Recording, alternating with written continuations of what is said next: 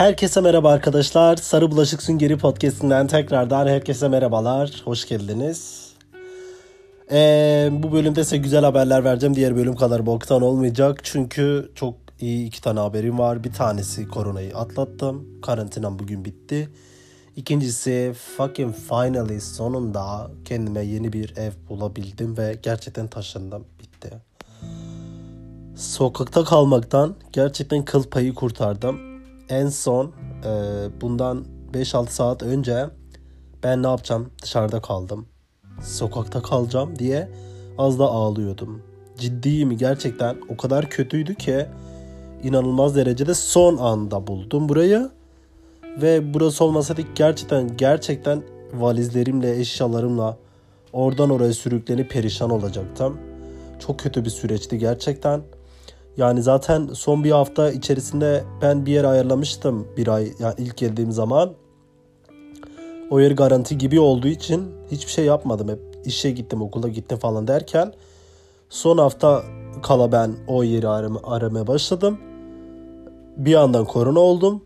Tuhaf bir şekilde korona kaptım. Bir yandan da maalesef o yerden ara geri dönüş gelmediği için aşırı derecede tedirgin olmaya başladım ve Cuma günü artık konaklamam, pazar günü bitiyordu aile yanı konaklamam ve ben perşembe günü pozitif test sonucumu aldım. Kaldım aile yanında, biliyorsunuz, anlattım size. Bir daha anlatmayacağım, bahsetmek istemiyorum oradan. Lokasyonumu değiştirmek zorunda kaldım. Diğer podcast'te de söyledim size. Ve Cuma gününden beri kalacak yere ayarlamaya çalışıyorum. Yazmadığım grup, konuşmadığım kişi, mail atmadığım yer kalmadı. Defalarca bir sürü bir yerde paylaştım. Asla doğru düzgün bir yer bulamadım. Bir tane yer buldum. Tam çok güzel falan derken gideceğim yarın derken adam dolandırıcıymış ve tesadüfen Facebook'a girip bu adamın ifşasını gördüm. Ve gerçekten az daha gidip böyle dolandırılıyordum. O gitti. Ondan sonra bir tane gruba yazdım. Bir tane çocuk, 5 odalı bir evde 5 kişi kalıyoruz. İşte 5 Aralık'a kadar idare etmek istersen 5 Aralık'tan sonra bir tane arkadaşımız gidiyor. 6 ay sonra gelecek. İşte 6 aylığına gidiyor, kalabilirsin bizimle falan dedi. Ben de Cuma günü akşamdan böyle garanti bir şekilde rahatladım. Hani tamam işte pazar günü çıkıp giderim onların yanına, ne yapayım artık yani. O 5 Aralık'a kadar idare ederim falan derken 2 günü böyle rahat geçti. Pazar günü yani bugün sabah, ya dün akşam aslında ona mesaj atıyorum, görmüyor. Dedim herhalde uyumuştur. Ertesi sabah mesaj attım, görmedi.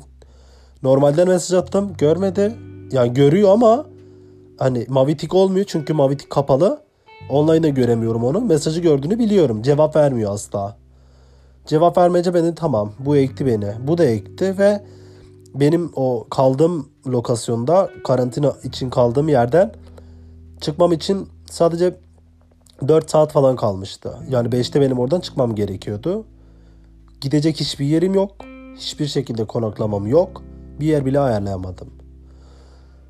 Ben bu kaldığım evle konuşmuştum adamla. Bundan 2-3 gün önce. Adam işte 650 lira kira. Depozitoda 650 lira vereceksin. 1300 euro istiyorum demişti. Ben de hani ben depozito sadece 600 euro var. Gerçekten 600 euro verebilirim. Daha sonra çalışıyorum, alınca sana veririm dediğim için adam kabul etmedi ve biz anlaşamadık. Bugün mecbur kaldığım için adama tekrar yazdım. Dedim ki hani böyle böyle dedim. Anlattım biraz derdimi. Adam benden bilgilerimi istedi. Her şeyimi attım. Öğrenci mektubumu, konaklama belgemi, işte İş yeri mektubumu falan hepsini gönderdim adama. Anlattım derdimi. Ne kadar zor durumda olduğumu anlattım. Ve adama dedim ki hani yarın, bugün dedim 600'ü vereceğim. Yarın abim gönderecek. Gerisini de vereceğim falan dedim. Adam sağ olsun tamam dedi, kabul etti. Ve geldim adama 600 euro verdim. Bir de 300 euro da nakit verdim. 900 euro verdim. 300 euro da yarın vereceğim. Ve burada maalesef Dublin'de konaklamalar aşırı zor. Konaklama bulmak gerçekten neredeyse imkansız. Çünkü herkes depozito istiyor. Herkes kara borsaya bağlamış. Ve insanlarda para yok yani. Depozito ilk girişinde 650 euroluk bir yere senden 1300 euro falan istiyor. Hepimiz öğrenciyiz burada. Kimse çalışmıyor, daha yeni başlıyor çalışmaya falan. O yüzden gerçekten konaklama bulmak imkansız oluyor. Bu depozito olayı gerçekten çok sıkıntı. Bu yüzden dolayı bir sürü yer bulamıyorsun. Ve gerçekten çok zor. Herkes konaklama arıyor. Ve konaklamalar çok pahalı. En ucuzu 550-650. Geri kalan 700-800 bin ve devam ediyor gidiyor. Evet, paylaşımda odalar falan. Neyse, bu adam bana yazdı ve ben geldim bugün. Valizlerimi topladım, buraya geldim. Evde ben, bir de bir tane öğrenci daha var, üniversiteye gidiyor. İkimiz, bir de bir tane adam var. Adam bekar, Lubunya. 45 yaşında, 45-50 yaşında falan var. İyi bir insan. Odam var işte, kendime ait odam var. Mutfak, her türlü istediğim gibi mutfağı kullanabilirim. İstediğim zaman banyo yapabilirim. Her şey yapabilirim evin içerisinde. Hiç problem yok. O kadar rahat ki diğer ev resmen hapishane gibi, hiçbir şey yapamıyordum orada. Aşırı derecede gergindi. Burası çok rahat. Adam istediğin her şeyi yaptırıyor. Market falan var her tarafta. Ve sahilde. Manzarası çok güzel. Merkeze biraz uzak. Çok uzak değil ama böyle otobüste 20-30 dakika falan sürüyor. İş yerime 40 dakika falan sürüyor işte. Yani gerçekten son anda buldum burayı bugün ve dedim ki tamam. Ben dışarıda kaldım, dedim ya hani ben ne yapacağım, nereye gideceğim yani. Yeniyim daha, çok fazla kişiyi tanımıyorum. Herkes konaklama arıyor. Bir sürü kişiye yazdım. Herkes benim için arıyordu ama ben son ana bıraktığım için böyle mucize yani, son anda konaklama bulmak. Yok, imkansız. Ve geldim, adam bana diyor, hala diyor ki sizin çok şanslısın falan diyor. Dedim ne şansı ya, sokakta kalıyordum az daha. Diyor ben normalde vermezdim böyle diyor falan. Ama adam diyor ki sen dürüst davrandın bana. Her şeyini anlattın dedi. Yani bana belgelerini gönderdin. Durumunu hepsini anlattın. Çok samimiydin dedi. Çok dürüsttün. O yüzden ben hani beğendim dedi. Güzel dedi. Umarım beni hayal kırıklığına uğratmazsın dedi. Dedim tamam da abartma. Yani sana muhtacız diye bu kadar da abartmana gerek yok. Tabii öyle demedim. Şeyma. Ya asla seni hayal kırıklığına uğratmayacağım falan filan sanki. Ay neyse. Artık bundan sonra kimse pış demiyorum gerçekten. Ona karar verdim. Çünkü herkes çok kırılgan, alınganı burada. Neyse işte. Çok şükür sonunda karantinam bittiği için yarın okula gideceğim. Yarın ne günlerden? Salı, çarşamba günü işe başlayacağım tekrardan. Shift'im bu hafta. 5 gün haftada, yani pazartesi, salı izin günlerim oluyor. Çarşamba, perşembe, cuma, cumartesi, pazar çalışıyorum. İşi o kadar özledim ki. Biliyorsunuz ne kadar yorucu ve uzun süre çalıştığımı. Ama çok özledim. Allah'ın belası, karantinadan o kadar sıkıldım ki. Nefret ettim gerçekten. Artık okula, eve gitmek istiyorum böyle. İnsanların arasına karışmak istiyorum. Çünkü o korona psikolojisi insanı çok çökertiyor yani. Hiçbir yere gidemiyorsun. İçeridesin, izolasyondasın. Bir de ben çok fazla karantinada durmadım Allah'tan. Yani ben cumartesi günü hasta oldum. Perşembe günü karantinaya girdim. Yani 10 gün karantinada dursaydım herhalde kafayı yerdim gerçekten. Bir de saçma sapan tavırlara maruz kaldım böyle. Tuhaf olaylar, yer değiştirme, lokasyona geçme falan filan. Böyle şeyler olunca da gerçekten yorucu ve yıpratıcı bir süreç oldu. Dublin'e gelmek isteyen, hala gelmeyen arkadaşlara tavsiyem, bir aylık bir aile anı konaklama ayarlarsanız arkadaşlar, Dublin'e geldiğiniz gibi ya da gelmeden bütün gruplara paylaşıyorsunuz. Yer buluyorsunuz kendinize. Aile anı konaklamanız bittikten sonra hemen geçebileceğiniz garanti bir yer bulun. Ne yapın, ne yedin. Ve çok dikkatli olun. Çok dikkatli olun. Aşırı derecede dolandıran insan var. Çok büyük dolandırıcılar, siteler var. Fake profiller oluşturup sizinle konuşup. Asla ama asla evi görmeden, eve gitmeden ön ödeme yapmayın. Asla kimseye para yatırmayın evinizi görmeden. O insanla yüz yüze tanışmadan asla ödeme yapmayın. Sakın öyle bir hata yapmayın. Kimseyi görmeden, sözleşme imzalamadan asla paranızı bir yere vermeyin. Onun dışında daha gelmediyseniz, henüz gelmediyseniz Dublin'e, kendi yanınızda gerçekten burada size yetebilecek kadar para alın ve bir evin depozitosunu karşılayabilecek kadar para olsun yalnız arkadaşlar. Borç alın, ne yapın, ne yapıyorsanız yapın, bir yerden bulun. Çünkü geldiğiniz gibi hemen iş bulamayacaksınız. İşe girseniz bile hemen para alamayacaksınız. Alacağınız para size yetmeyebilir. PPS ve CNB kartınız olmadığı için büyük ihtimalle para kesiliyor. Çünkü ben bir haftalık 600 euro alacaktım. PPS'im olmadığı için 300 euro kesildi oldu. 300 euro verdi bana bir haftalık. Yani PPS'iniz ilk haftada olamayacağı için ilk bir ayda ona göre tedbirli gelin ve paranız olsun. Yani 1000 euronuzu bir kenara koyun. Hani diyelim işte yaşamak için 1000 euro ile geleceksiniz diyelim. 1000 euro da bir yanınıza dursun. Yani herkes bulamayabilir, zor. Ama burada perişan olmak istemiyorsanız gerçekten bir yerden ayarlayın. Borç mu alıyorsunuz? Hani buraya geldikten sonra, çalıştıktan sonra ödemek mi istiyorsunuz birine? Artık ne yapıyorsanız yapın, bir şekilde ayarlayın. Çünkü burada depozitoyu ve bir aylık kirayı peşin vermeniz gerekiyor. Verebileceğiniz derecede o miktarı alın ve geldiğiniz gibi o gruplardan birinden konuşup ayarlayın. Geldiğiniz gibi yer ayarlayın kendinize.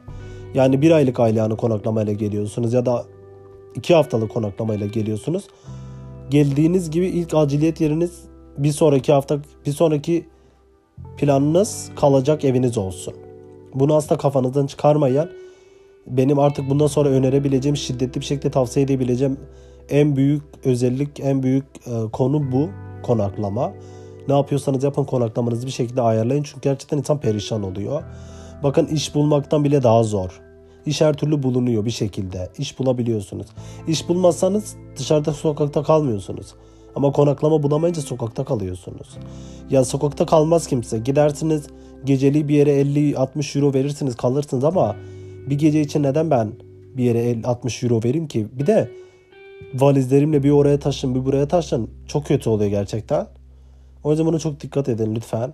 Lütfen perişan olmayın. Benimle iletişime geçin konaklama için. Elimden geleni yaparım. Ama çok zor. Sonuna bırakmayın lütfen gerçekten. Burada olanlara, konaklama arayanlar, gelmek isteyenler, Türkiye'de beni dinleyenler falan. Korkmayın. Hani bu sizi umutsuzluğa sevk etmesin. Ama bu işin ciddiyetinin farkında olun. Bir şekilde bulursunuz. Buluruz. Yardımcı oluruz hep beraber ama zor olduğunu ve son anda bırakmamanız gerektiğini unutmayın asla. Onun dışında halloluyor ve zamanla her şey halloluyor. Burada bazı zorlukları yaşamadan, burada gerçekten çetin yollardan geçmeden güzel olmuyor hiçbir şey. Bu dünyanın her yerinde geçerli bir kural. Maalesef böyle. Keşke böyle olmasa. Keşke bazı zorluklar çekmeden güzel şeyler yaşasak ama her yerin bir zorluğu var işte. Buranın da bu. Konaklaması problem. O yüzden hani biraz dişinizi sıkmanız gerekiyor. Benim bir ayım oldu. Hiç bilmiyorum nasıl geçti bir ayım. Şimdi daha yavaş yavaş rayına oturuyor. Daha da güzel olacağını çok iyi biliyorum. Zaman gerekiyor size buraya geldiğiniz zaman. Geldiğiniz gibi hiçbir şey yolunda gitmiyor olabilir. Bazen böyle umutsuzluğa düşüp geri döneyim mi? Benim için asla olmadı da sizin için belki, gelmek isteyen diğer insanlar için geri mi dönsem diye bile düşünebilirsiniz. Çünkü koyuyor insana bazen. Ama vazgeçmeyin asla. Zamanla her şey oturuyor. Ve zamanla siz de buranın artık yerlisi gibi olup yaşamaya devam ediyorsunuz. Bu kadar bugünlük anlatacaklarım. Yani çok şükür kendime konaklama buldum ve artık sıcak bir yuvaya girdim. Ev çok güzel. Umarım kimsenin nazarı ve benim de nazarım değmez. Daha güzel olur. Sıcak, diğer evden daha sıcak, diğer evden daha insancıl, diğer evden daha insan. Çok güzel bir yer. Bir de adam zaten queer. Yani bu benim için mükemmel bir detay. Yardımcı oluyor her türlü. Yani çok sevindim gerçekten. Koronayı da bitirdim. Şükür. Atlattım artık. Bu kadar bugünlük. Bir sonraki bölümümde farklı konularda görüşmek dileğiyle. Kendinize çok bakın. Geçmiş olsun mesajları atan herkese, konaklama ayarlamaya çalışan herkese çok teşekkür ediyorum. Bir derdiniz, bir sıkıntınız olursa yazmaktan asla çekinmeyin. Hepinizi seviyorum. Görüşürüz. Bye.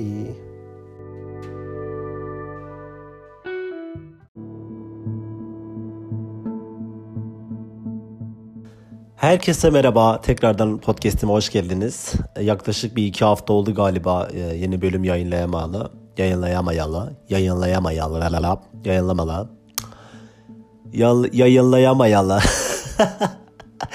Çok zor bir kelimeymiş bu.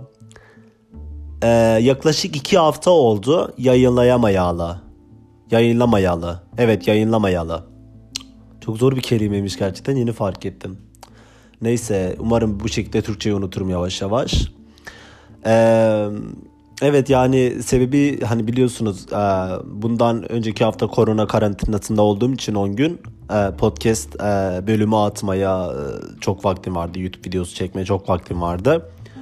Ama ondan sonra deli gibi işe koyulduğum için, bir de yeni yer buldum, ona taşın, işte işe git gel, okul falan derken hiç boş vaktim olmuyor neredeyse. Gece zaten geç işten geliyorum, anca işte uyuyup falan ertesi sabah uyanıyorum, baya geç oluyor.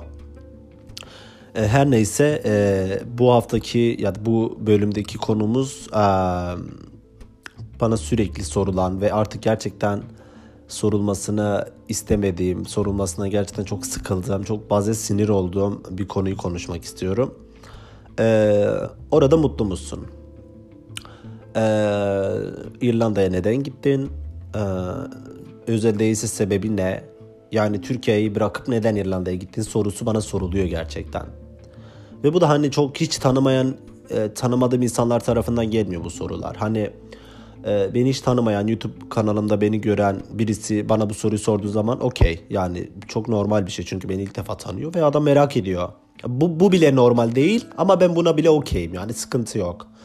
Ama hani beni tanıyan, az buçuk bir şekilde benim işte sosyal medya paylaşımlarımı gören, beni bilen, karakterimi bilen insanların bana orada mutlu musun demeleri, neden gittin diye sormaları gerçekten bana komik gelmeye başladı artık. Çünkü yani biraz düşünün, hani Türkiye'de yaşamak gerçekten bu dönemde artık nasıl bir halde olduğunu. Yani mesela bu soruyu bana soran insanlar Türkiye'den gelmek istiyorlar. Hani Türkiye'den çıkmak istiyorlar. Şimdi sizin Türkiye'den çıkma isteğiniz ve sebebiniz, o motivasyonunuz ne? Bunu bilmeniz gerekiyor. Sonuçta siz o ülkeden çıkmak istiyorsunuz. Yani hepiniz kaçmak istiyorsunuz. Peki siz neden kaçıyorsunuz? Bunu bilincinde değil insanlar bence. Çünkü eğer bilincinde olsa kendisi gibi gitmiş ve yerleşmiş, ya işte argo tabiriyle kaçmış birisine neden gittin diye sormak çok abes gerçekten. Şeyi sorarsın hani, nasıl orada yaşamak, hani zaten bir sürü çok kişi bana soru soruyor gerçekten YouTube videosundan sonra. Bunlar çok normal sorular. Ben gelmeden önce insanlara sordum mu, birkaç kişiye sormuş olabilirim. Hani çok böyle spesifik sorular, hani neden gittin falan değil. Çok böyle spesifik sorular, işte yasaklar kalktı mı, şöyle bir şey oldu mu falan diye. Çok böyle en fazla bir ya da iki kişiye sormuşumdur.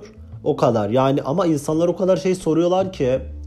Yani YouTube videosunda bahsettiğim, cevabını kesin verdiğim soruları bile tekrar tekrar bana Instagram'da soruyorlar. Ya da İrlanda ile ilgili video çeken Türkçe kanallardan böyle bir tane videoda bile gerçekten öğrenebilecekleri kesin bilgileri tekrar tekrar herkese ayrı ayrı soran insanlar var. Ruh hastası gibi gerçekten. O kadar basit sorular soruyorlar ki. Birisi şeyi sormuştu ya. Abi hani nasıl vizeye başvurabilirim? Gerçekten birisi dün Facebook grubunda bunu paylaşmış. İrlanda vizesine nasıl nerede başvurabilirim? Yani yorum olarak şey atasım geldi. Şeye git, Kızılay'a gidip kan örneği veriyorsun falan diyesim geldi gerçekten. Hani bazı insanlar gerçekten bana çok konforlu alandaymış gibi geliyor. Bu benim çok sinirimi bozuyor. Çünkü ben hiçbir zaman o ülkede konforlu bir alanda olmadım. Hep böyle benim gibi dezavantajlı grupta olan insanlar olarak biz hep bir diken üstünde yaşamak zorunda kaldık. Ama bazı insanlar o kadar rahatlar ki ve sadece hani bir deneyim olsun ya da bir gideyim euro kazanayım ya da gideyim bir nasıl bir şeymiş, Avrupa'yı gezeyim diye. Mesela benim başvurduğum, benim yaptığım bu deneyimi aynısını tatmak istiyorlar. Bu benim çok zoruma gidiyor. Hani bizim community'den arkadaşlar her şekilde destek oluyorum tabii ki, bizim camiadan işte dezavantajlı grupta olan arkadaşlarıma her anlamda özellikle özel konularda yardımcı oluyorum, okey. Ama bu beyaz bir yerden ve kesinlikle siz hetero konforlu alanından o kadar tuhaf sorular soruluyor ki bana. İşte şey diyor bazıları, bana iş bulur musun orada? Bir tanesi şey dedi bugün bana, ben önümüzdeki Mart'ta geleceğim, bana iş bulsana. İşte ben seneye gelmeyi düşünüyorum, bana ev bulabilir misin falan. O kadar sinir bozucu ki ya, ben hani olabildiğince kibar olmaya çalışıyorum, olabildiğince kimseyi kırmamaya çalışıyorum, olabildiğince herkese gerçekten yardım etmeye çalışıyorum. Ne bir kazancım ne bir çıkarım var. Çünkü ben o durumu çok iyi biliyorum. Ben de o ülkeden kurtulmak istiyordum ve 1,5-2 yıl bekledim kurtulmak için. O sürecin ne kadar stresli ve gerçekten ne kadar sinir bozucu bir süreç olduğunu bildiğim için hiç kimseyi kınamak ve yargılamak istemiyorum. Ama gerçekten bazı insanlar çok salaklar. Hani gerçekten salaklar. Yani onlar için kullanabileceğimiz tek kelime var: stupid yani. Anladınız mı? Aptal, idiot. Yani çünkü hani bu kadar bilinçsiz insanın Avrupa'ya gelip yapabileceği şeyin ne olduğunu gerçekten çok merak ediyorum. Hani şimdiye kadar Avrupa'da tanıştığım Türklerde çok böyle kırık tipler çıktı mı? Pek olmadı. Çok fazla Türk'le tanışmadım tabii ki. Ama şöyle düşünüyordum ben buraya gelmeden önce de. Yani Avrupa'ya gidebilecek kapasitede olan insanlarla gerçekten muhabbet edilebilir en azından. Hani çünkü belli bir seviyeye gelmesi gerekiyor Avrupa'ya gidebilmesi için. En azından vize evrakları arasında çok büyük işte böyle yeterlilikleri olan insanlara vize veriyorlar. Bu bile yeterli. Ondan sonra hani Avrupa'ya, Türkiye'yi bırakıp Avrupa'ya yerleşme vizyonu olan insanlar olması gerektiğini düşünüyordum. Ama bu ön yargım kırıldı. Asla böyle bir şey değil. İpini koparan gelebiliyor maalesef. Hani beni ilgilendirmez, isteyen gelsin tabii ki, ama hani böyle bir ülkede bile hani insan haklarının bu kadar üst seviyede olduğu ve insan olmanın bu kadar önemli olduğu bir coğrafyada bile o aptallıklarınızı geldiğiniz ülkede bırakmanız gerekiyor bence. Çünkü gerçekten burada çok farklı bir, çok farklı bir hayat var. Yani Türkiye'de alıştığımız ve maalesef toplumda ayakta kalabilmek için verdiğimiz o survivor burada yok yani. Ve bu gerçekten insan ilk geldiği zaman kendini sudan çıkmış balık gibi çıplak hissediyor. Gerçekten öyle oluyor. Çünkü atıyorum ben 26 yaşında geldim. 6 yaşını bir kenara at. 20 yıldır alışık olduğum o düzen, alışık olduğum o karma karışık, o hengame burada yok ve burada çok farklı şeyler var. Çok farklı bir düzen var ve ona alışmak, ayak uydurmak çok zaman istiyor. Gerçekten çok zamana ihtiyacımız var. Hani benim daha 1,5 ayım olmuş.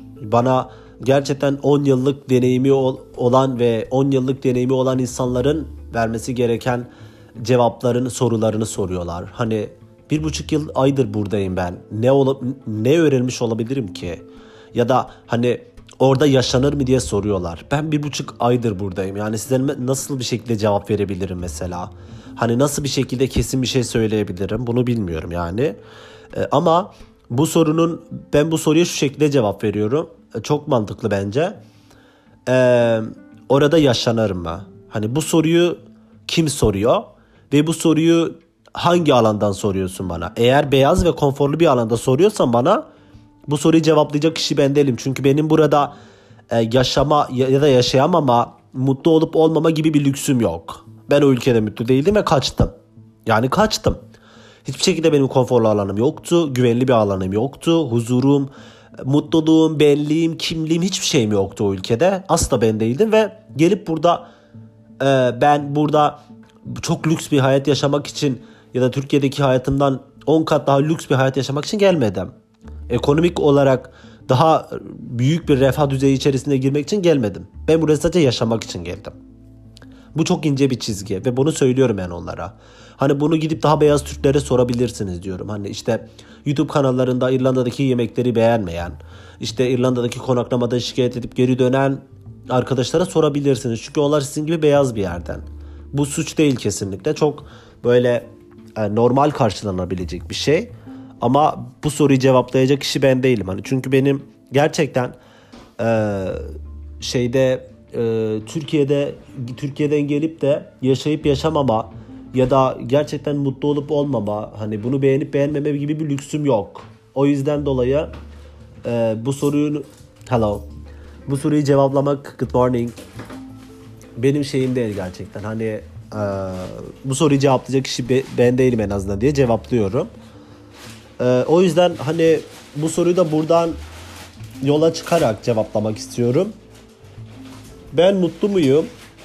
Tabii ki de çok mutluyum. Çünkü dediğim gibi, size az önce de söylediğim gibi, benim size sıraladığım sebepler, buraya gelme sebebim, beni buraya getiren motivasyon çok farklı. Hani burada anlatamadığım, hiç kimseye anlatamayacağım belki de sebeplerden ötürü ben bırakıp geldim. Hani o yüzden dolayı buraya ben zaten kendimi şartladım, odakladım ve burada hayatımın güllük gülistanlık olmayacağına, kırmızı güller üstüne gitmeyeceğimi bilerek geldim. Yani zorluklar yaşayacağımı, belki ev bulamayacağımı, ki geçen hafta olduğu gibi dışarıda kalacağımı, hatta dilenebilme ihtimalimin olabileceğini bile göze alarak geldim buraya. Belki size biraz abartı gelebilir ama ben bunların hepsini düşünüp geldim. Hiç kimseye de orada mutlu olur muyum, İşte orada çok fazla para kazanır mıyım, İşte orada mağdur olur muyum diye de sormadım. O yüzden hani bu tamamen size bağlı bir şey. Siz Türkiye'de ne yapıyorsunuz? Nasıl bir hayatınız var? Nasıl bir konforlu alandasınız? Ve buraya geldiğiniz zaman sizi ne bekliyor? Ne istiyorsunuz? Beklentiniz ne? Öncelikle bunu kendinize cevap vermeniz gerekiyor. Yani ben İrlanda'ya gittiğim zaman ne istiyorum? Türkiye'de nasıl bir alanı var? Atıyorum Türkiye'de özür dilerim. Türkiye'de siz hetero konforlu bir alandasınız ve İrlanda'ya geldiğiniz zaman şey olacak. Hani otomatikte zaten 2. sınıf vatandaşı bırakın, asıl vatandaş bile değilsiniz ve yabancı bir insansınız. Dil bilmiyorsunuz. İstediğiniz kadar İngilizce bilin, Türkiye'den buraya gelin, asla kendinizi anlatamazsınız. Yani çok rahat anlatamazsınız. Ve psikolojik olarak zaten siz eksilerin eksisine iniyorsunuz. Dolayısıyla yani buraya geldiğiniz zaman o Türkiye'de alışık olmuş olduğunuz o konforlu alan ya da Türkiye'de gerçekten psikolojik ve sosyal sınıf olarak insanların size vereceği o değer, o bakış açıları falan hiçbiri olmayacak. Ve siz kendinizi aşırı derecede psikolojik olarak çok alt bir tabakada hissedeceksiniz. Bu çok normal. Ama bu zamanla daha da artacak. Neden artacak? Çünkü bu çok normal bir şey. Yani siz yeni bir ülkeye gelmişsiniz ve burada çok yabancı insan var. Herkes yeni geliyor ve siz öğrencisiniz. Beyaz yakalı insanlarla tanışacaksınız. İş sahibi insanlarla tanışacaksınız. İşverenleriniz olacak. Garsonluk yapacaksınız. İşte bilmem artık ne iş yapacaksınız. Hizmet sektöründe çalışacaksınız. Belki Türkiye'de beyaz bir yakalısınız ya da çok güzel bir işiniz var ama buraya gelip hizmet sektöründe çalışacaksınız. Bunu bir şekilde göze almanız gerekiyor bence. Eğer alamıyorsanız ve psikolojik olarak kendinizi buna hazırlayamayacaksanız burada o psikoloji sizi biraz zedeleyebilir. Bu hani size bağlı bir şey. Benim hiç umurumda değil. Ben Türkiye'deyken de, meslek sahibi olmadan önce de çok güzel bir şekilde hizmet sektöründe çalışıyordum ve çok da mutluydum. Ben Türkiye'de çok uzun süre garsonluk yaptım. Üniversite okurken, yüksek lisans yaparken. Ondan sonra atandım, devlet memuru, beyaz yakalı oldum. Asla mutlu değildim. Yani insanların gerçekten bir yerlerini yırtarak sahip olmak istedikleri bir beyaz yakalı mesleğim vardı. Ama ben zerre kadar mutlu değildim garsonluktan mutlu olduğum kadar. Hani gerçekten mutlu olmak, huzurlu olmak kişiye göre değişiyor tanımı.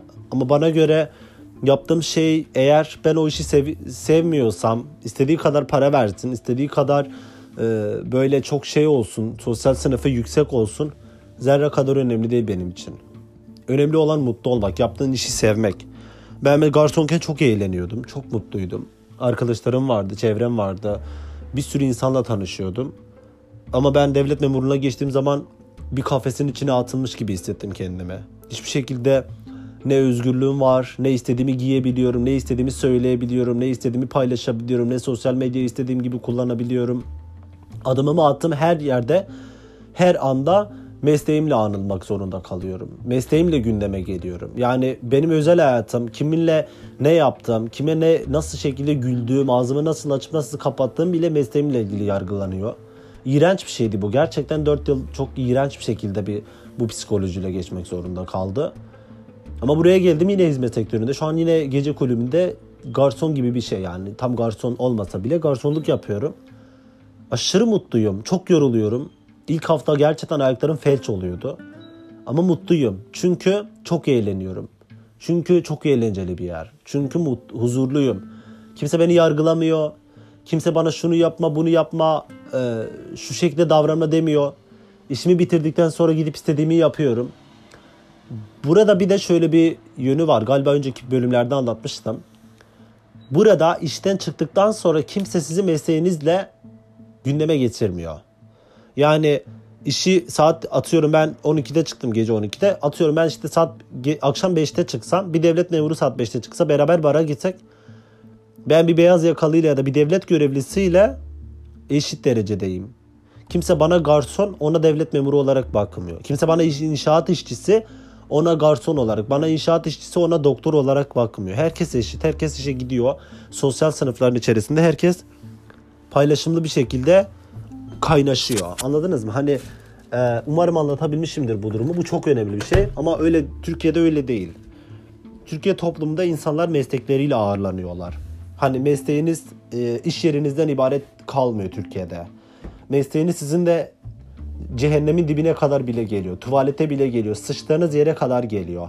Sıçıyorsunuz, mesleğinizle yargılanıyorsunuz. İşte atıyorum öğretmensiniz. Gülüyorsunuz, bir de öğretmen olacak. İşiyorsunuz, bir de öğretmen olacak. Sıkışıyorsunuz, bir de öğretmen olacak. Hani bu çok aptalca bir şey. Öğretmenin işi nedir mesela? Öğrencilerine derste ders vermek ve okuldan çıktıktan sonra bitiyor. Finish yani. Bu her meslek için geçerli. Bu zihniyet yok Türkiye'deki insanlarda. Yani eğer öğretmensen, eğer bilmem doktorsan 7-24 nefes alıp verdiğin müddetçe doktor olmanı istiyorlar. Ya böyle bir şey yok. İş nedir? İş bir araçtır. İnsanın kendi yaşamını devam ettirebilmek için kullanmış olduğu bir araçtır yani. Hani bunu ne kadar hayatımın temel noktasına koyabilirim ki? Bu imkansız yani. Dolayısıyla burada dediğim gibi işten çıktıktan sonra işi unutuyorum ve sosyal hayata karışıyorum. Herkes bu şekilde. O yüzden bu şekilde endişeniz olmasın. Hani bu tamamen sizin psikolojik olarak düşündüğünüz bir duygu. İşte ben burada beyaz yakalıydım. Ben burada şöyle yöneticiydim, patrondum. Geliyorum burada insanlara garsonluk yapıyorum. Pardon, kimsin ki sen? Devlet başkanı ol. Ne olacak? İnsanlara hizmet etmek kötü bir şey mi? Paranı kazanıyorsan boş bardakları toplamışsın gece kulübünde. Ha da bilgisayar başında ona buna mail atmışsın. Ne fark eder? Bu ön yargı tamamen Türkiye'deki toplumla ilgili bir şey. Ben burada işverendim. Bir sürü çalışanım vardı. Ben İrlanda'ya gelip garson mu olacağım? Olma bok. Defol git yani. Ne var? İşte bu aşağılama özelliği, bu aşağılama psikolojisi sadece bu işte Türkiye'deki insanlarda var. Yani benim gerçekten çok böyle güzel yerlerde olan, İrlanda'da çok beyaz bir yerde olan çok güzel İrlandalı arkadaşlar tanıdım, arkadaş oldum. Ve o duygu sadece benim içimde var. Sonra onu bıraktım gerçekten. Bir ilk 2 hafta içinde onu attım çünkü biliyordum bunu gelmeden önce. Bu şekilde düşünme asla. Çünkü karşıdaki insan öyle düşünmüyor. Hiç aklından bile geçmiyor. Hiç bana garson gözüyle bakmıyor. Ya ne yapıyorsun? Çalışıyor. Kimse sana ne iş yapıyorsun diye sormuyor burada. Çok mecbur olmadığı müddetçe. Hani Türkiye'de adın ne sorusundan önce bile ne iş yapıyorsun sorusu soruluyor insanlara. Burada kimse sana ne iş yapıyorsun diye sormuyor. Kimsenin umurunda değil. Sorsa bile muhabbet arasında işte ne yapıyorsun? İyiyim ben de ne yapayım işteyim işten geliyorum falan. Ya işte yoruldun mu falan. Evet yani biraz yorucu falan. Ne yapıyorsun? İşte böyle bu arada garsonluk yapıyorum. Ya çok güzel falan, çok güzel bir yer orası falan. Bu kadar.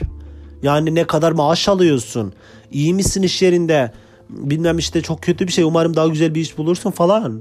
Asla bu aşağılayıcı muhabbetler geçmiyor insanlar arasında. Yani bu gerçekten toplumsal aşağılama psikolojisi çok kötü bir şey. Burada asla o yok. O yüzden hani bunu gerçekten halledip gelmek istiyorsanız. Hani bunu kendinizde yenin. Çünkü burada böyle bir zihniyet, böyle bir düşünce yok yani. Burada herkes işinden çıktıktan sonra bara gidip içmeye, eğlenmeye gittiği zaman kimse size alnınızda sizin yaptığınız iş, aldığınız maaş, maddi geliriniz, nereli olduğunuz, ailenizin ne olduğu, işte günahlarınız, sevaplarınız alnınızda yazmıyor. Kimsenin de umurunda değil zaten bu. O yüzden hani bana gerçekten mutlu musun diye sordukları zaman Bu bana çok beyaz bir yerden geliyor. Ben çok mutluyum. Tabii ki de mutluyum. Yani aşırı derecede mutluyum. Hiç olmadığım kadar mutluyum. Çünkü ben hiç olmadığım kadar benim burada. Anladınız mı? O yüzden mutlu olmakla zor, çetin bir hayata sahip olmamak, yani çetin bir hayata olmamak ayrı şeyler. Ben çok mutluyum burada ama şu an zorlanıyorum bazı şeylerde. Bunun farkındayım ve bu benim için hiç önemli değil. Neden? Çünkü biliyorum bunlar hepsini halledeceğim. Bunlar hepsi geçecek. Bunlar sadece basamak. Hani yarınımı biliyorum bu ülkede. Yarınımdan endişe etmiyorum. Geleceğimden endişe etmiyorum. Ben burada 5 yıl, 10 yıl sonra çok güzel bir hayata, çok mutlu bir hayata sahip olacağımı ve gerçekten hayatımı, düzenimi kuracağımı çok çok iyi biliyorum. Çünkü benim yarınım ne olacağı belli bu ülkede. Türkiye'deki gibi değil. Türkiye'de yarının hayatın ne olacağını, ölecek misin, kalacak mısın, biri tarafından bıçaklanıp öldürülecek misin yoksa ekmeğin mi çalınacak ya da fakirleşip açlıktan ölecek misin, bunun garantisi yok bu ülkede. Çünkü her an her şey değişebiliyor. Her an her şey olabilir. Her şey. Hiç aklının ucundan bile geçmeyecek şeyler olabiliyor ülkede. O yüzden insanlar yaşamak istemiyor ülkede. Çünkü insanlar, gelecek kaygısı bir insan hayatı için çok çok önemli bir şey. Eğer gelecek kaygısı varsa bir insanın, o an içinde huzurlu olamazsa. Burada insanların mutlu olmalarının sebebi de bu. Gelecek kaygısı yok. Biliyor çünkü. Her şey kesin oturmuş, yani bir sistemi var. Değişmiyor bu sistem. Biliyor ki bunu yaparsan bu olacak. Sebep bu, sonuç bu. Hani şu kadar çalışırsam şu olacak, şu kadar şuraya gidersem şöyle mutlu olacağım, cart curt. Türkiye'de öyle değil. 10 yıl çalışırsam ne olacak? Bugün işte atıyorum 5 milyar alıyorum. Yarın o 5 milyarın 1 milyara bile inecek. Belki hiç değeri olmayacak. Bir araba alıyorum 150 bin liraya. O arabam yarın 500 bin lira olacak. Ama ben bir daha araba almak istersem 700 bin lira vermek zorunda kalacağım. Bla bla bla. Anladınız ne demek istediğimi? O yüzden hani bu gelecek kaygısı gerçekten çok önemli. Benim burada gelecek kaygım yok. Gelmek isteyen arkadaşlara ben her türlü danışmanlık noktasında yardımcı oluyorum. Danışmanlık şirketime yönlendiriyorum. Hani kimseye umut vermek istemiyorum ama bunu söylüyorum. Hani bana kesin sorular soruyorlar. Orada mutlu olabilir miyim? Abi ben seni tanımıyorum. Sen nasıl bir insansın? Neyi seviyorsun? Nelerden hoşlanıyorsun? Nasıl bir hayatın var? Nasıl bir hayat geçirdin? Ne bekliyorsun? Ben seni tanımıyorum, etmiyorum. Ben nereden bileyim sen burada mutlu olacak mısın ya da olmayacak mısın? Ben bunu nasıl bilebilirim? Ben kimim yani bunu bilebilecek? Alt tarafı 1,5 aydır buraya gelmiş ve Türkiye'de yaşayamamış ve buraya gelip yerleşmiş bir insanım ben alt tarafı. Nereden bileyim sen burada çok mutlu olacak mısın? Nereden bileyim sen burada iş bulabilecek misin? Konaklama bulabilecek misin hemen? Ben dışarıda kalıyordum, yani konaklama bulamadım. Şikayet ettim mi? Etmedim. Çünkü ben bunu bilerek geldim. Ben bunların hepsini göze alarak geldim. Umurumda mı? Hayır. Bulurum. Her şey bulunur. Buldum. Buldum, şu an dışarıda mıyım? Hayır. Çok güzel bir konaklamam var. Değiştirmek istiyor muyum? Değiştirmek istiyorum. Çok uzak şehire. Problem mi? Problem. Ama umurumda mı? Değil. Çünkü bunu da halledeceğim. Biliyorum. Hallolacak yani. Ne olacak yani? Nereye kadar? En fazla burada kalmaya devam ederim. İdare ederim yani. Dünyanın sonu değil ya. Hayat devam ediyor. Yani böyle problemleri artık hayatımın asla merkezine koymuyorum ve iyileşmeye çalışıyorum. Çünkü Türkiye'de kazanmış olduğum o travmaları yenmek çok zaman alacak. Gerçekten gün yüzüne çıkarıyorlar. Türkiye'deyken bastırdığım ve çıkmasına izin vermediğim o travmalar, yaşamasına kendimi güçlü tutmak zorunda bıraktığım o travmalar tekrar gün yüzüne çıkıyor. Çünkü siz istediğiniz kadar, ne kadar bastırırsanız bastırın olumsuzlukları, başınıza gelen o kötü şeyleri, bir gün gerçekten onlar gün yüzüne çıkacaklar. Çünkü ne olursa olsun o içinize bastırdığınız o duygular gün yüzüne çıkmak istiyor. Ve ben buraya geldiğim zaman o rahat bir, konforlu bir alana, yani Türkiye'den daha konforlu bir alana girmeye başladığımda ve insan olduğumu, benim de insan olabileceğimi fark ettiğim andan itibaren o psikoloji, o ruh hali, Türkiye'deyken bastırmış olduğum o bütün duygularım yavaş yavaş gün yüzüne çıkmaya başladı. Bunlar çok acı veriyor. Hani çok yoruyor. Bazen çok ağır geliyor. Gerçekten bazen çok ağır geliyor. Bazen derin düşünüyorum. Bir tane İrlandalı arkadaşımla tanıştık. Oturduk barda, içiyorduk. Konuşurken bana dedi ki birden, bazen dedi çok derin düşünüyorsun. Çok dalıyorsun, derine gidiyorsun. Yani dikkatini çekti çocuğun hemen. Ben dedim ki hani anlattım ona. Böyle dedim. Yani Türkiye'de bu şekilde yaşamak zorunda kaldım ve çok büyük travmalarım var. Bunu anlattım çocuğa. Çocuk çok üzüldü falan. Yani ama gün yüzüne çıkıyorlar. Biraz zorluyorlar beni. Ama geçiyorlar. Hani iyileşiyorum. İyileştiğimi bildiğim için, iyileşeceğimi bildiğim için kendimi motive edebiliyorum. Ve yavaş yavaş kendimi Türkiye'deki o savunma psikolojisinden çıkarmaya çalışıyorum. Hani Türkiye'deyken insanların yapmış oldukları hareketler karşısında yaptığım tanımlamalar, yapmış olduğum kalıplamalar ve çıkardığım o sonuçlamalar burası için geçerli değil, buraya uymuyor ve ben ilk zamanlarda aynı sonuçları buradaki insanlara giydirmeye çalıştım. Olmadı, asla olmadı, olmayacaktı çünkü çok farklı. Buradaki insanların Türkiye'deki insanlar gibi kötü niyetli olmadıklarını ve buradaki insanların düşünce şekilleriyle Türkiye'deki insanların düşünce şekillerinin bir olmadığının farkına vardım ve kendimi düzeltmeye çalışıyorum gerçekten. Çünkü Türkiye'deyken bir savunma mekanizması olarak insanlara karşı vermiş olduğumuz tepkiler, vermiş olduğumuz o geliştirmiş olduğumuz o teknikler doğal olarak hani elimizde olmayarak burada da gerçekleştirmeye çalıştım. Ama ters tepti. Baktım dur. Hayır. Burada bunu yapamazsın. Çünkü Türkiye'deki insanlar bunu yaptığı zaman gerçekten böyle insanlardı ve sen çok doğru bir şekilde savunma mekanizmasına geçiyordun. Ama burada aynı şeyler değil. Hayır. Türkiye'deki ırkçılıkla buradaki ırkçılık aynı şey değil. Türkiye'deki ayrımcılıkla buradaki ayrımcılık aynı şey değil. Burada ayrımcılık, ırkçılık yok. Yani çok nadir, çok büyük mesele burada ırkçı olmak. Yani burada bir dur dedi bana. Bunu fark ettim ve düzeltmeye çalışıyorum kendimi. Bu da çok önemli bir şey benim için. Yani bölümün sonuna gelecek olursak, toparlayacak olursak, sorulan sorular soran kişinin hayatına ve gerçekten kendi psikolojisine bağlı değişir. Tamamen size bağlı bir şey. Survivor'da mücadele etmeyi ne kadar biliyorsunuz, ne kadar yapabiliyorsanız burada da o kadar başarılı olacaksınız. Hayat bir yarış her zaman. Hayat bir atletizm kordu ve herkes bir şekilde koşuyor. Erken kalkan yol alıyor. Bizden önce gelen 10 yıl önce gelen insanlar şu anda arabaları, evleri, bankada paraları ve Türkiye'de evleri var. Çok güzel, konforlu bir alandalar. Ben bunu duyunca çok mutlu oluyorum. Hiç de kıskanmıyorum. Çok mutlu oluyorum. Ama biz de yeni geldik. Geç değil hiçbir şey için. Biz de zamanla hani benim hiç umurumda değil ev, araba, carçurt. Ben sadece mutlu olmak istiyorum 10 yıl sonra. Huzurlu bir hayata sahip olup her şeyi unutmak istiyorum. Bu benim için yeterli. Geldiğiniz gibi istediğiniz şeyleri elde edemeyeceksiniz. Belki 10 yıl sürecek. Bunun farkında ve bilincinde olmanız gerekiyor. Eğer olamazsanız bu sizi zorlayacak. Her zaman bunun bilincinde olacaksınız. Yani burada görüyorum bazı arkadaşlarım isyan ediyor. İşte sıçacağım böyle ülkenin ağzına gitmek istiyorum carçurt. Hayır. Yani kusura bakma hani kimse seni buraya kırmızı güllerin üzerine davet etmedi.